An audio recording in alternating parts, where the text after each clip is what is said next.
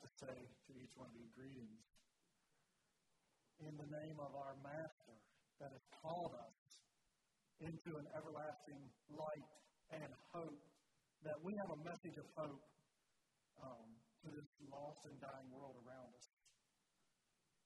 And um, as I share this evening and tomorrow morning, um, I come to you as a needy creature. Not someone that has all the answers, not someone that is, uh, I'm not a super saint. I'm one of the guys, okay? I'm just one of the guys that is called to preach the gospel. And um, I want to share my testimony that, uh, that God, who is rich in his mercy, reached down and pulled me out of the miry clay. And for that, I am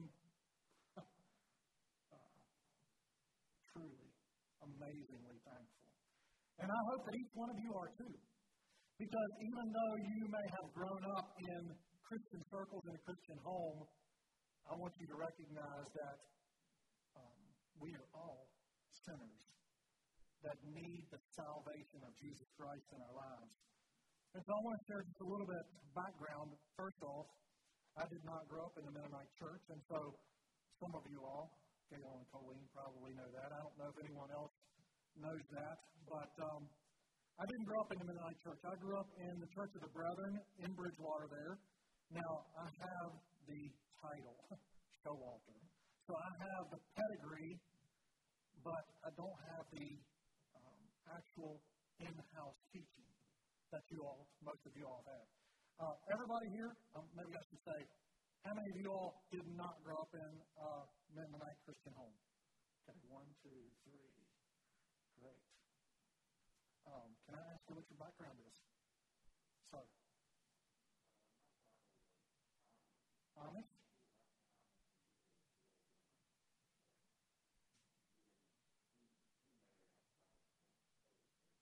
Okay. And so you grew up in that. Very similar to my circumstance, yes. How about someone over here? I saw another hand. Yes. Okay. God bless you. And so you're from this area community. Okay. And what is your home area then? Okay, so you are Fishers. Mm-hmm. Interesting. Someone else. I thought I saw a couple more hands here.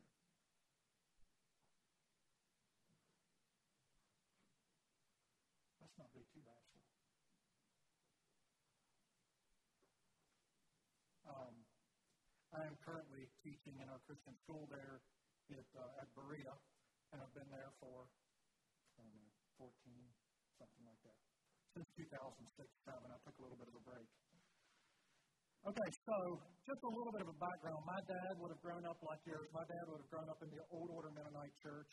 And there were some church troubles going on in the late 40s, early 50s. My dad was a 31 model. And so he was in his teen years during some of this church troublesome times. The Korean conflict also sprang into being just around that time in 1950. And so there was a draft. My father was called before the draft board, and he was actually drafted now, being that he grew up in a Mennonite home, in a Christian home, they went to the local judge, who my grandfather knew very well, and they made an appeal to the judge. And so they had this lengthy court session, and uh, my dad was finally granted 1W status, or CO status, and was able to go into 1W service in Norristown, Pennsylvania. And I say this respectfully, okay? So I want you all to hear me out. My dad, even though he grew up in his teaching, from what I understand, my dad never really embraced faith in Christ. And my dad struggled with alcohol all of, basically all of his life. All of the years that I knew, um, except for some of the latter years where he was not able to actually get out um, dad struggled with alcohol. He struggled with tobacco use. He struggled with uh, language. And so I grew up in that setting. And so, what do boys do when they grow up in that setting? Well, they usually follow just what dad does. Well, one thing was important to dad, and that was that we go to church. And so we went to church every Sunday. We were very active in our church. We were very active in youth group and uh, youth club. We did a lot of we did a lot of things with our church. But you know, it wasn't a life changing effect. However, Dad's background had an effect on him. And he had some principles instilled in his being, even though he didn't completely embrace them himself, he taught them in our home. My mom grew up basically unchurched. Her dad was also an alcoholic. Her mom had to work outside of the home to try to make ends meet. And so mom wanted to make some things, wanted to make some better choices in life. She uh, um, moved to Harrisonburg, which is near Bridgewater there, studied nursing, and she was a registered nurse. And when Dad came home from 1W service, uh, they met.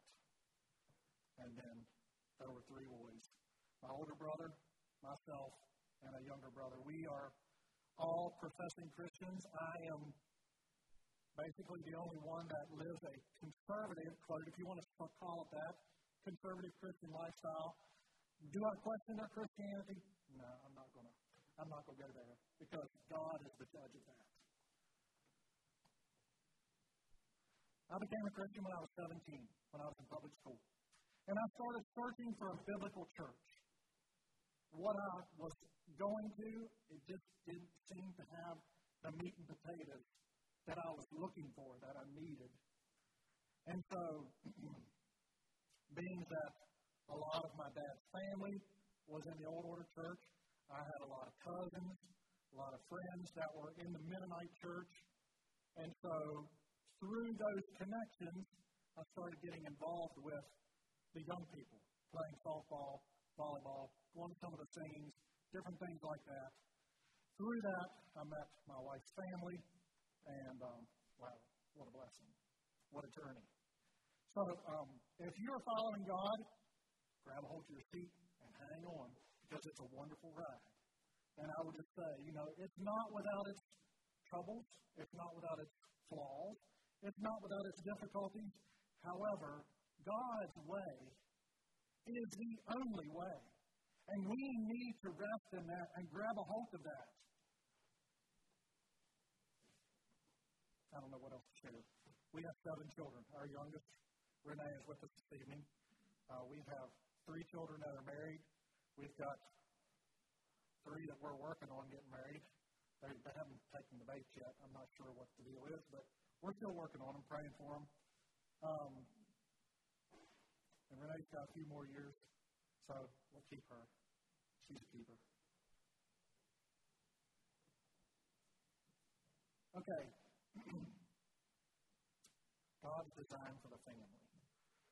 And I hope you understand, I'm not here sharing with you that I know exactly what God wants for you. I'm going to share my perspective. I'm going to share some of my thoughts.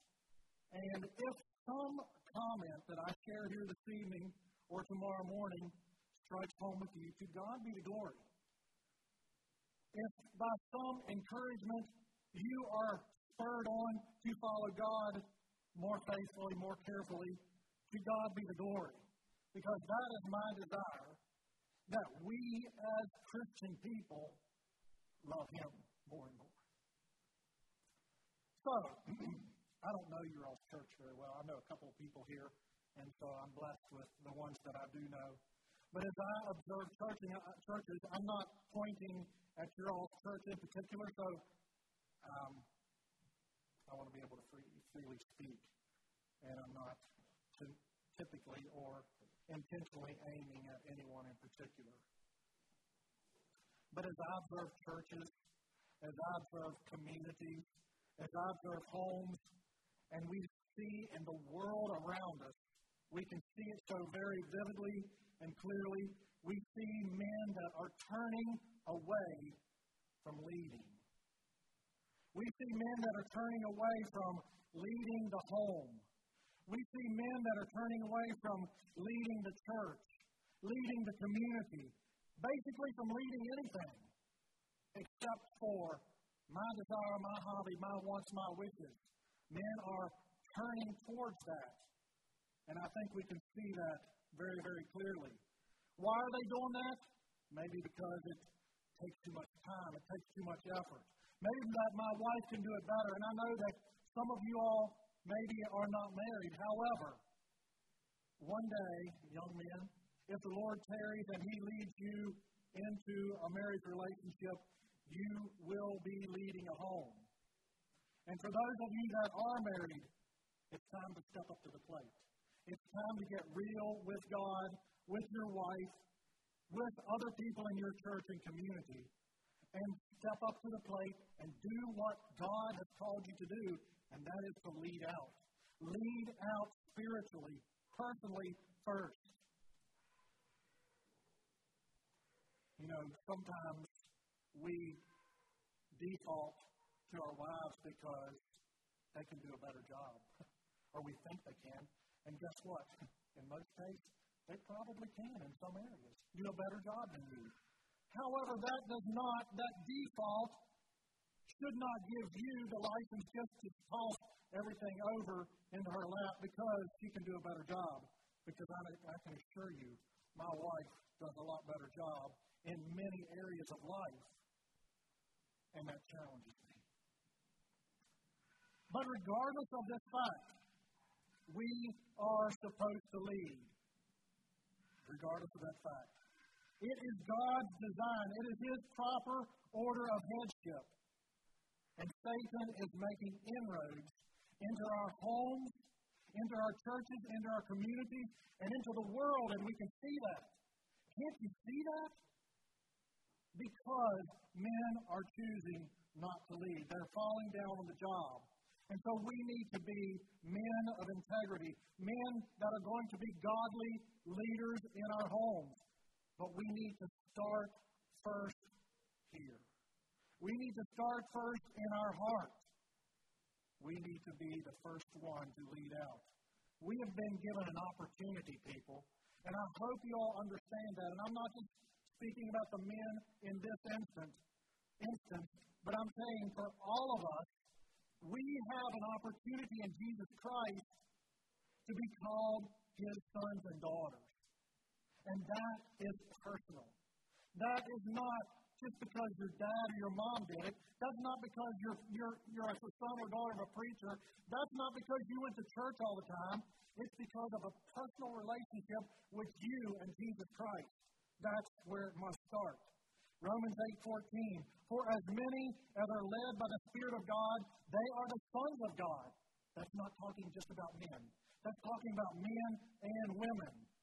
But it also says in Revelation 3 21, To him that overcometh will I grant to sit with me in my throne, even as I also overcame and am set down with my Father in his throne. Jesus Christ, sitting by the right hand of God, is calling each one of us out of the miry clay that he pulled me out of, that you need to be pulled out of, or if you've already been pulled out of there, he is calling each one of us to come and sit with Him in heavenly places and to be called sons and daughters of Him. And men, we are the ones that need to lead out in this area of life. I want you to turn with me, if you will, to Genesis chapter 2. In the beginning, in the beginning.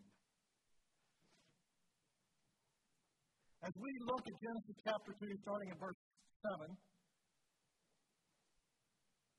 we see creation. We see mankind. We see this human being that was created. And you know what is really amazing to me?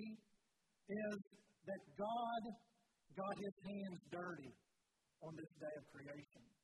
And we don't really think about that.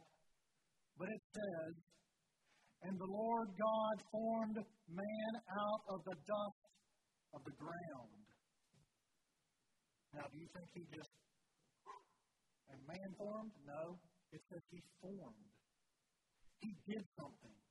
To me, it was a physical act of pulling that dirt up and stretching out that arm, stretching out those legs, putting that head on there. all of that, all of that physical being. Can't you imagine that? Think about when you play with Play-Doh and you roll that little chunk out, and then you roll, stick a little leg on there, and another little leg. Now, I don't think God was playing when He created this being. I think God had a purpose. I think God had a love. I think God had a reason for doing this. And it says, The Lord God formed man out of the dust of the ground and breathed into his nostrils the breath of life, and man became a living soul.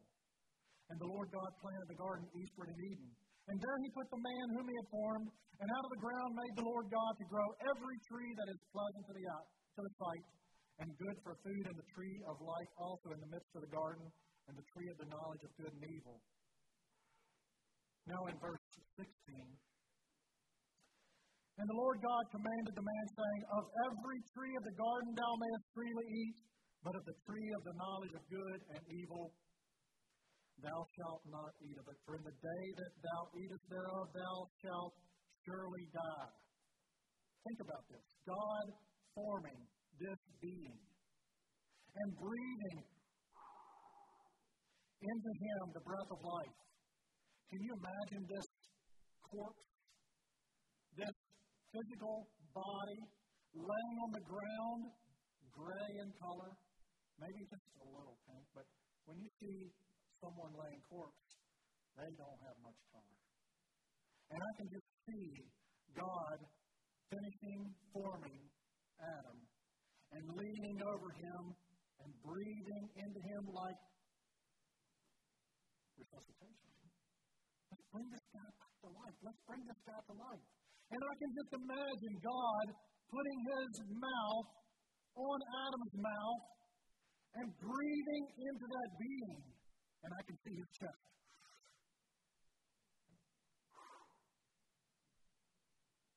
And then the eyes come open. And then he sits up.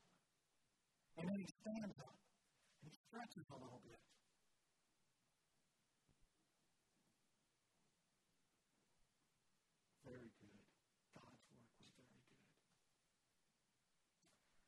But God created this being, and He put him in the garden, and then He gave him some instruction. He commanded the man, saying, and it was a very simple, straightforward, easy to follow command. And what was Adam supposed to do? What was Adam supposed to do? Simply obey. Simply obey. And you know what? That's what God is asking for each one of us today. He's asking us to simply obey. And God's word, God's promises, God's commands are not that hard. If we can only get a grasp on the fact that the commands are there for the safekeeping of your heart, my heart, it's not a hard work to do. It is simply obeying. Adam was given charge to be a keeper of this garden, and he could pick and eat from any of the trees except for one. And then we look at verse 18. And the Lord God said, It is not good that the man should be alone. I will make him an helpmeet. And out of the ground the Lord God formed every, excuse me, every beast of the field and every fowl of the air, and brought them unto Adam to see what he would call them. And whatsoever Adam called every living creature, that was the name thereof. And Adam gave names to all the cattle, and to the fowl of the air, and to every beast of the field. But for Adam there was not found an helpmeet for him. I chuckle at this account. God created Adam. And then he was like, well, he needs some companionship. Let's make a rooster. Let's make a cow. But you know, none of them were suitable. None of them were suitable. And God and Adam gave names to all the cattle, cattle, and to all the fowl of the air and every beast of the field. But for Adam there was not found an helpmeet. Just as God created Adam to be in fellowship with himself, God and Adam, God knew that Adam needed some type of fellowship. He knew that men don't do well by themselves. And I can clue you in. My wife, like I said earlier, has been a huge help in my life. And I hope that I've been helpful to her in some areas as well. We need companionship. We need someone that can help us, to encourage us, to respect us, to make us feel like a man. We need that.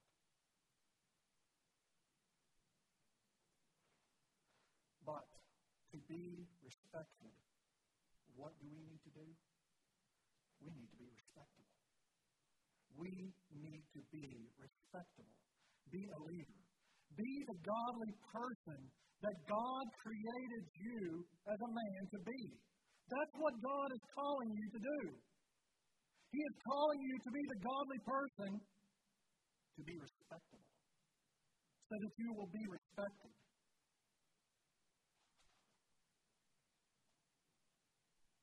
And we see that after God brought all these animals, none were found suitable. Verse 21, Genesis 2. And the Lord God caused a deep sleep to fall upon Adam, and he slept. And he took one of his ribs and closed up the flesh instead thereof. And the rib which the Lord God had taken from the man made he a woman, and brought her unto the man. And Adam said, This is now bone of my bones and flesh of my flesh. She shall be called woman, because she was taken out of man.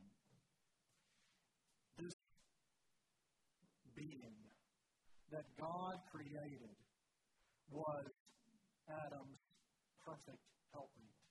It was the suitable creature that God that Adam needed. And then God brought this beautiful creature to Adam for a helpmate, to be his wife, to be his companion, one that would help him in many ways. And what also I find really encouraging and ironic is this men, we like to have our arms around our wife, and that puts her right back where God took her away, took her out of our being, out of our body right next to our heart, right next to our stomach. They say the way to a man farts through his stomach. I've heard that before. Well, when you put your arm around her, she's right back where she belongs. I say that tongue in cheek, yet it is a beautiful picture. Think about it. She is where she belongs.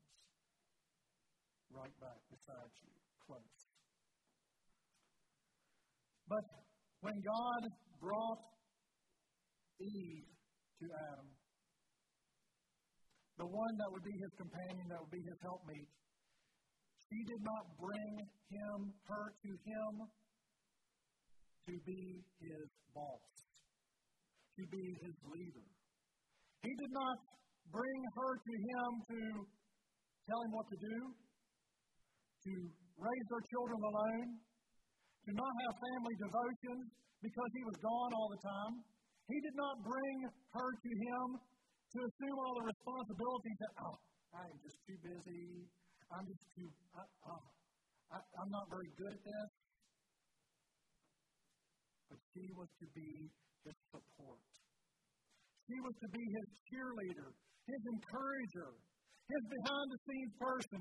She was to be his deaconess to meet those physical needs and encourage him. She was to be his aid, his helper. Are we fulfilling that design that God created? Are we personally fulfilling that design? Because it's not my design, it's not my interpretation, it is God's design, and you can read it black and white. Are we, am I fulfilling that? I want you to turn with me, if you will, to 1 Corinthians. Very, very familiar passages here. 1 Corinthians chapter 11. Excuse me.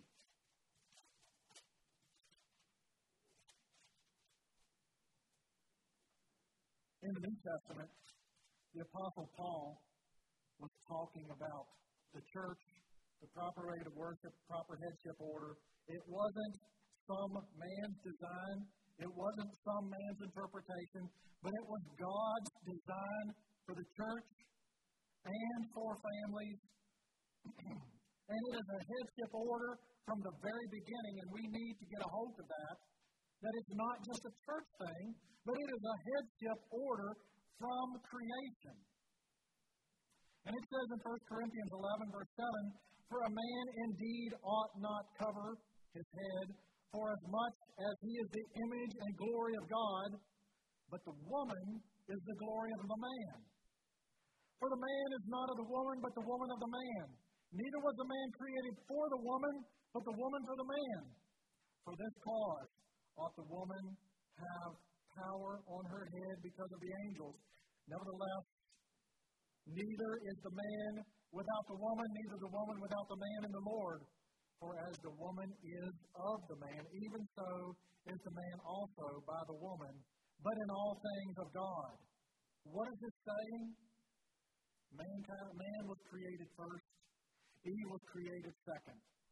It is God's headship order God the Father, Jesus the Son, man, woman, child. It's God's order. It's God's design. It's not our interpretation, our thoughts, but it is what God's Word teaches us. Adam was created and given a direct charge. He was given a direct command from God. That command still stands for us today as men. Adam was to be a keeper. He was to be a leader. He was to instruct. He was to be an example. He was supposed to maintain that proper headship order. He was the man. Think about it. He was the man to lead out. And if you recall, as we read earlier, Adam was created, and then he was placed in the garden and given a command, right? He was created, he was placed in the garden, and he was given a command. Then, God created the beasts. And then he created the woman and brought her to him. Did God tell Adam again, you need to do this and this and this and this? I don't think so. I think God told him one time. And who was supposed to relay that message to Eve? That of all the trees, all the trees you can partake of, except for this one. And I'm convinced that Adam may have shared that command with Eve because she knew something about that tree. But she also desired something. Thank you, Billy.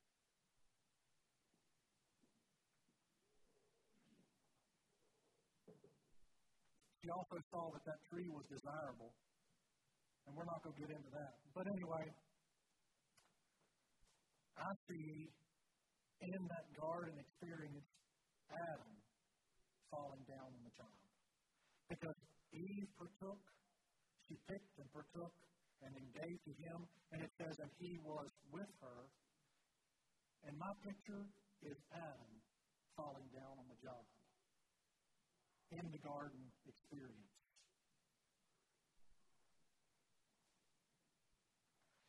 But in that experience, he also told Adam, and we see this in the New Testament, that he was to leave and cleave. We see that there in the Old Testament. And this leave and cleave means to be bound, to be welded together, inseparable bond between male and female, created by him for one another, husband and wife, one flesh, a great mystery. It's something we don't really understand, and yet a mystery unraveled God's way is a perfect unit. It can be absolutely beautiful done God's way. And I had someone come and share with me that if you take modeling clay, and you know I was talking about building that trunk and putting those legs on there. If you take modeling clay and you take a blue modeling clay and shape that in the shape of a man, and you take pink modeling clay and you take that in the shape of a woman, and you put those two side by side, individuals. as you sit there, I see individuals. But the mystery is one flesh. Bonded, welded, glued together, inseparable. And someone shared with me if you would take that blue man and that pink form of a woman and you would put those two together and mash those two modeling clays together, they would be inseparable. You could never get all of the pink out of the blue, and you could never get all of the blue out of the pink because it would be bonded. It would be meshed together. And I think that's what God wants for each one of us. He wants us to be together, inseparable, bonded together. God gave Adam a special charge. He was to leave and cleave. He was to be one flesh. He was to love. Ephesians uh, chapter 5. Turn there with me if you would quickly.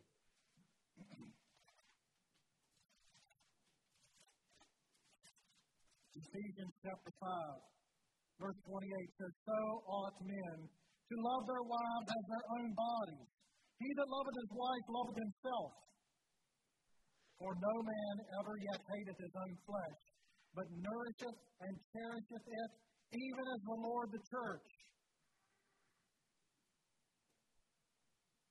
We were building a, our poultry house many years ago. My cousins and I were working on the ridge cap and on that ridge cap, well, now, this was back in the days where you drove nails instead of running screws in. Okay? And so on that ridge cap, you would have a sheet of metal that came up, another sheet of metal that came over top.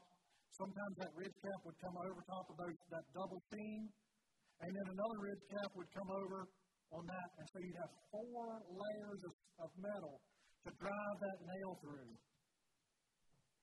Now, we didn't stop there on that ridge cap and just aim for our thumbs. Boom. No. That's painful. You don't do that. We wouldn't even consider doing that.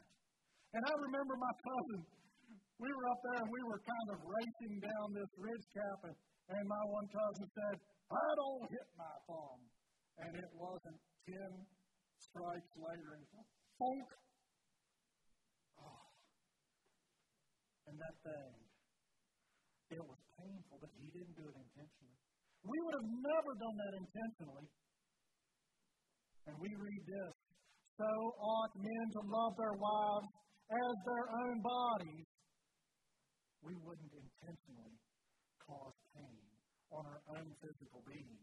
And yet, sometimes in our humanity, in our weaknesses, in our sinful self, we cause that pain to those we love the most. I've heard the phrase in my life those you love the most, you hurt the most. Why is that? Probably because those are the ones that are the closest ones to us. And the real you, the real me, is in that relationship. But it doesn't have to continue to hurt.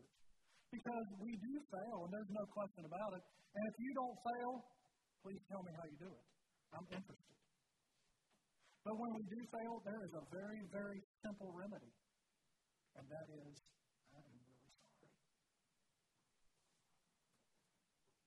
So ought men to love their wives as their own bodies. He that loveth his wife loveth himself, for no man ever yet hated his own flesh, but nourisheth and cherisheth it even as the Lord the church. For we are members of his body, of his flesh, and of his bones. For this cause shall a man leave his father and mother, and shall be joined unto his wife, and they two shall be one flesh. That modeling place, smashed together, inseparable. This is a great mystery, but I speak concerning Christ and the church. Nevertheless, let every one of you in particular so love his wife, even as himself. And the wife see that she reverence her husband. Reverence. That's a difficult thing. And yet it's God's design not my interpretation, not my thoughts, but God's design.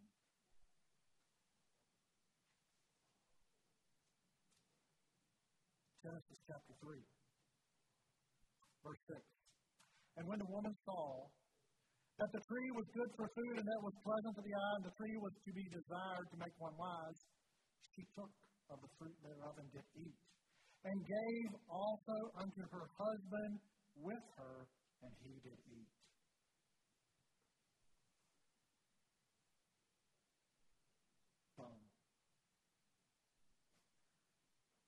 Why would you do that?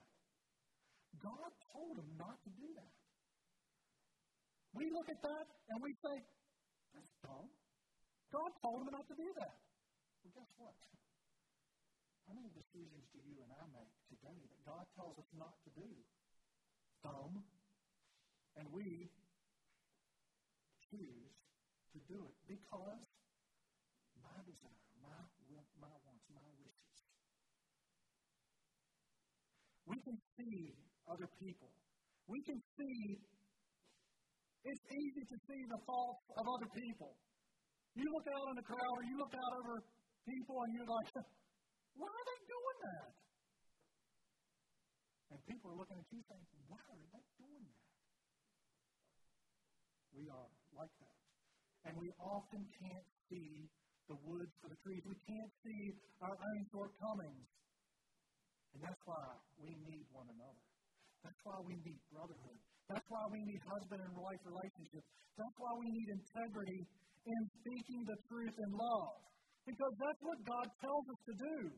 And when we can see ourselves the way other people see us, the way God sees us, and we can recognize a need, a failure, a sin in our lives, when we can recognize that and then make amends, that's what the Christian life is all about. Making peace with God and with your fellow man, with your husband and wife, with your children. We see this creation account, and we see the downfall of the human race, the entrance of sin into the world, and the effects that that has caused is painful. And we look at the world we live in today, and it is a mess. And yet, And I hope that you have peace in your heart. Even in the wreck of the world that we live in, I hope that you have peace in your heart through Jesus Christ. Because that's where it's at. And if that takes confession and repentance, then that's what we need to do to get back in that right relationship with God. We see the effect that sin has caused on the human race this disobedience, this lack of leadership, this absence of submission, this default of fear of the Holy God. It has been the source of problems in marriages, in homes, in the churches, in our communities, and in the world.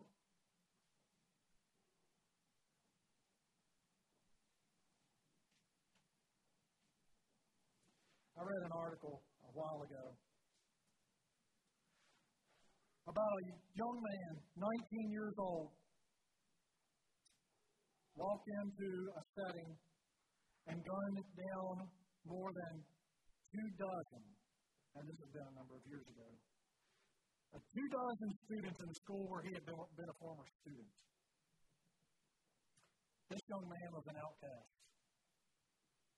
He was a loner. He was someone that wanted and needed attention. He was someone that needed some discipline and some order in his life. His parents had passed away. His father several, several years earlier from a heart attack, and then his mother recently,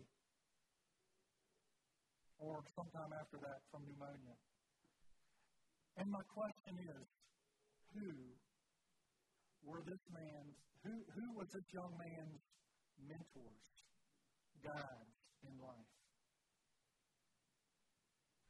Where were the men that were supposed to lead out in helping this young man adjust to this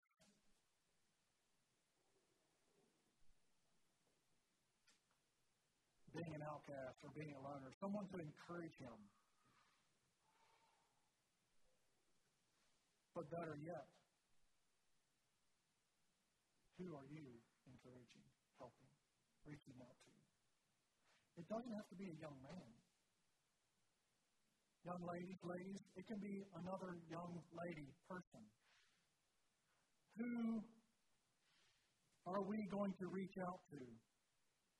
We need to be men that give leadership, men and women, that give leadership, love, and guidance. We need to give discipline, protection, something to look up to, something to respect. Our leadership, men, or lack of it, has an eternal effect on someone. Mostly it has an eternal effect on your children. But a lot of times, our leadership or lack of leadership is going to have an effect on many people around us. And we hear that song or sing that song, Somebody Follows You. Okay? Truly. Somebody's following you. Somebody's watching you. Somebody is imitating you. And when we fall down on the job, often it has eternal effect on someone. And I want to go back to my background. I grew up where dad would come home from carrying the mail on a hot summer day, and he had um, a refrigerator out in the shop, out in the garage. And often there was a six or a 12 pack of beer in the garage. And every once in a while during the hot summer days, Dad would go get a cold one. That was normal for us. That was normal. I didn't think anything about it. Well, we had a we had an electrician that came to our farm one day, and he was doing some electrical work, and I was just a little tyke six, seven, eight years old. I don't know. And they were out there working, and it was hot, and I thought, I'm going to do something nice for Dad. So I went into the shop and I grabbed two beers. And I headed for the barn where they were working. Well, my dad happened to step out of the building, and he saw me carrying these two beers toward them. And this one man was a religious person, and my dad knew that. And he said, Oh, David, listen, we're, we're fine. Just take them back and put them in the fridge. You know, I'll never forget that. I was trying to be helpful and kind. And it was met with, we don't need it. I have never forgot that. But as I, as an adult now, I see clearly what kind of embarrassment that would have been to my father. Somebody follows you. I was following my dad. I didn't think it was that big of a deal. I didn't think it was wrong. I didn't know anything different. Do I now? Yeah. Our lack, our leadership or lack of leadership is going to have an eternal effect, effect on someone. Is that your children? Is that your nieces nephews? Is that the people that you go to school with? Is that the people that you work with? Is that someone that you rub shoulders with? And that's a sobering thought for me. For me, that's a sobering thought.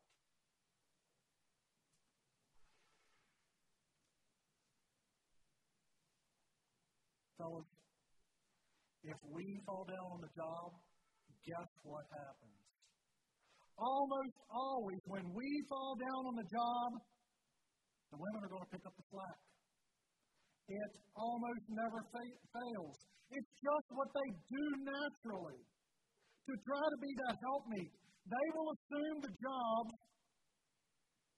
that we as irresponsible men don't maybe want to do or we let it slide.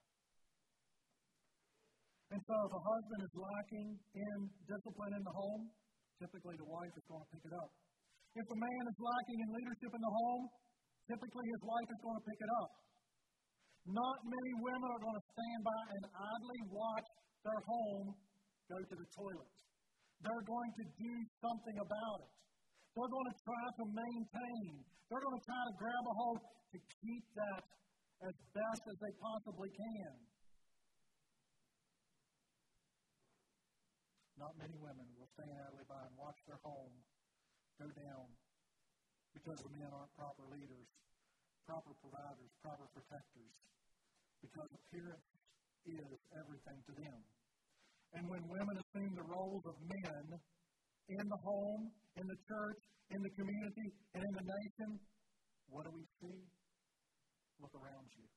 It's not that hard. And please don't misunderstand me. I love the female gender. They are God's design for us. I love my wife and what she does in our home. But when a, when a woman assumes the roles of men, the proper order of headship from creation is topsy turvy. It's thrown out of whack, and things usually go downhill fairly quickly. When a wife assumes a domineering or leadership role in the home, I want y'all to think about this. And I, again, I'm not, I'm not aiming at anybody because I don't know you're all people. But when a wife assumes a leadership or domineering role in the home, often what happens, the girls pick it up and the boys bug out. And that's not a blanket statement, but it's a fairly accurate statement. And that's not a statement from myself, it's a statement from a conversation with another brother that we had in our home. And you know, it's just like a light bulb came on.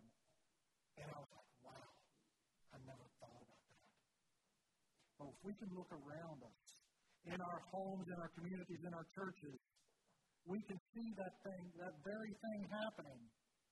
We need to get back to God's design of men taking their proper leadership role. And I'm talking, when I say that the, the wife assumes this domineering or leadership position, that's not a woman problem. I hope you understand that. That is not a woman problem, that's a man problem. That's a man's lack of leadership problem because God set it up. And we need to follow his order. When these boys grow up in this type of topsy turvy, they never get a proper view of God the Father because their father has not taken his proper, rightful place in the home. And they don't know how to handle this upside down view of authority. And this authority or this view of authority often affects them not only in the home, but it affects them in the school, it affects them with the law, it affects them in, in churches, it affects a lot of things because they tend to buck authority because they never understand it. Men, that's a sobering place for us as men, as leaders. Are we going to properly guide our homes in godliness? We need to be men that are willing to take time to be a man of God. We need to be men that are servants first, servants of a holy God. We need to be men that are going to be godly leaders in our homes, godly leaders in our churches, godly leaders in the community and in the world. And I know we're not talking about politics, we're not talking about world leadership. We're talking about proper headship order, God's way, God's design. God's design for the family is for men to step up to the plate and to lead out in many of these areas. 1 Timothy 4, in closing, I want to share these couple of verses. 1 Timothy 4, verse 11. These things command and teach. Let no man despise thy youth, but be thou an example of the believers in word, in conversation, in charity, in spirit, in faith, in purity.